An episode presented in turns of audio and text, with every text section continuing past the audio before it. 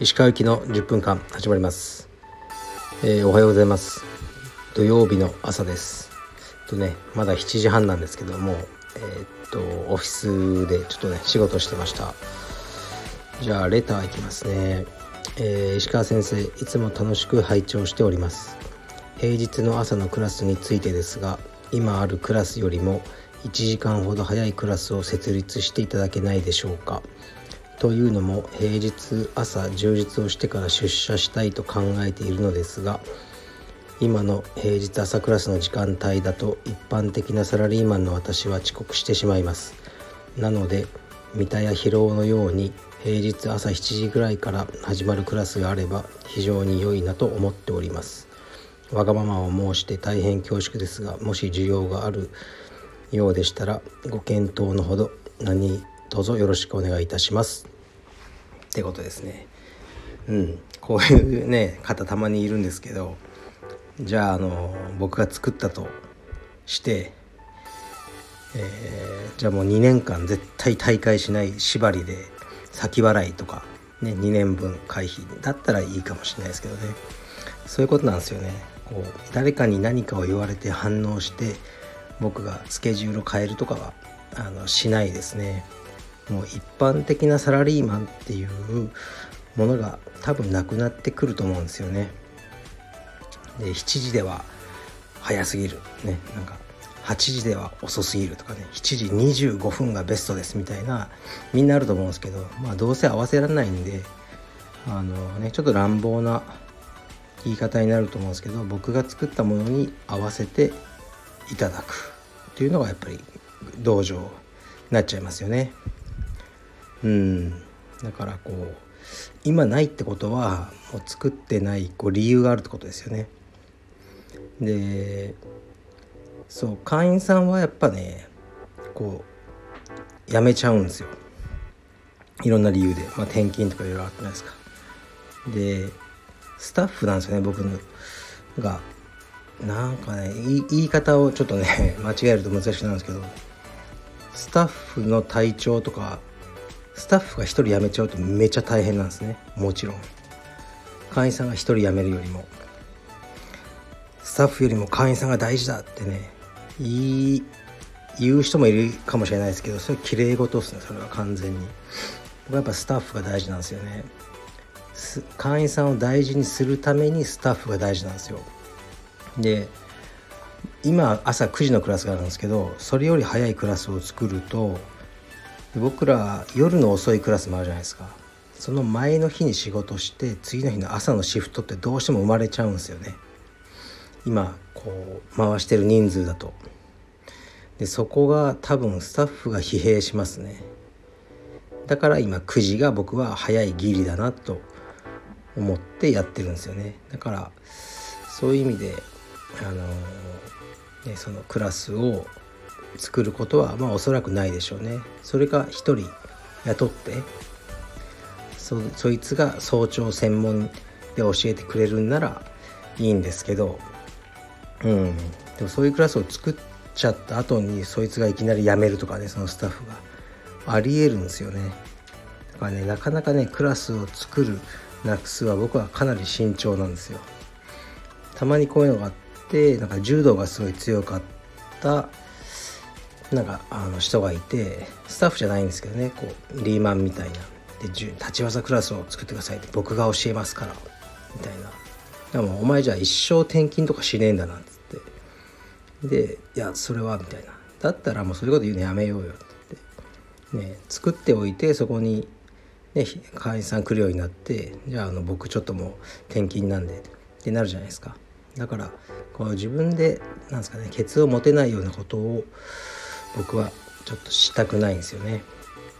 うん、そういう意味でまだ早朝クラスは青山ではできないですね。だから三田とかね広尾とかに行けばいいと思いますよ僕は。はい。じゃあ次行きます。えー、っと。えー、鹿先生こんにちは。いつも楽しく聞かせていただいております。雇われインストラクターをしているものです。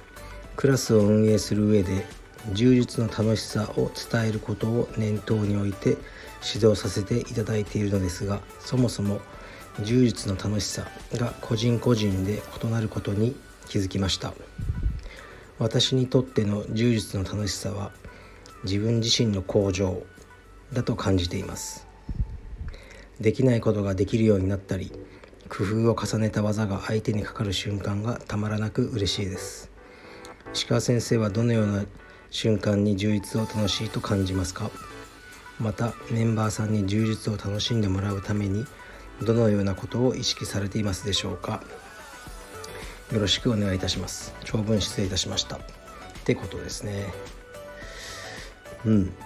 まあすごくいいことを言ってらっしゃると思いますね、まあ、僕自身がどのような充実瞬間に充実が楽しいっていうのは、まあ、まだ経営とかそういうの関係なく、まあ、言うとやっぱりこの方と一緒ですね。自分のこの技がかかった時プラン通りに。それがやっぱり楽しいですね。そこに集約されてると思いますね。まあ経営者としてはね道場をうまく運営する楽しさとはまたありますね。でねメンバーさんに充実を楽しんでもらうためにどのようなことを意識してる？でこれなかなか難しくて。でこの方が言ってらっしゃるようにみんな違うと。その楽しさの意味が。だと思うんですよね。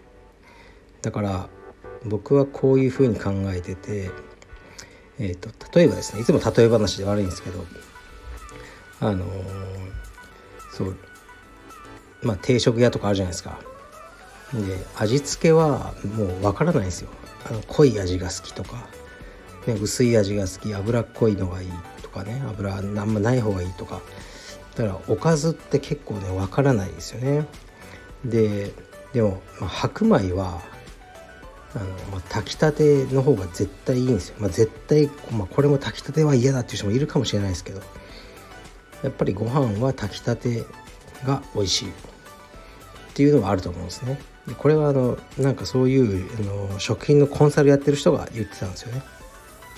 だからおかずのその味付けとかは、ね、自分で頑張って工夫しても結局あのファンも離れちゃうかもしれないですね。もっと油が少ない方がいいんじゃないかって変えるとねこってりが好きだった人がもうなんか味変わっちゃったみたいな。分かんないですよ。でもね白米が炊きたてであの嬉しくない人あんまりいないんですよね。1時間前2時間前に炊いた米より、ね、炊きたてが。だからちょっと鉄板なんですよ。じゃあどうしろっていうと米を炊く回数を増やすんですよ。大きな釜で、ね、2時間に1回炊いてたのをちっちゃい釜で30分に1回炊くんです。そしたら炊きたて率が増えますよね。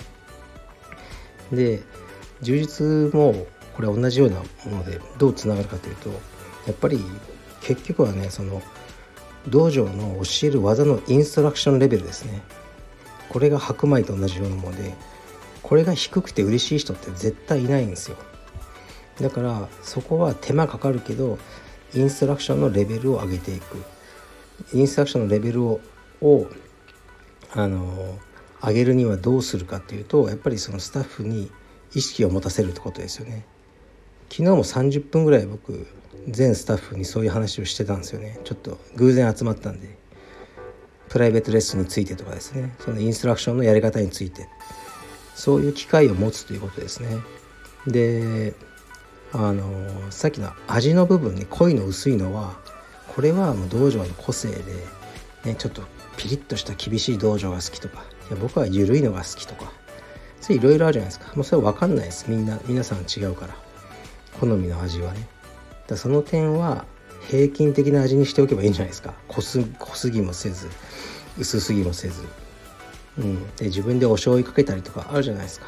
アレンジできるだそういうふうに僕はしてますね。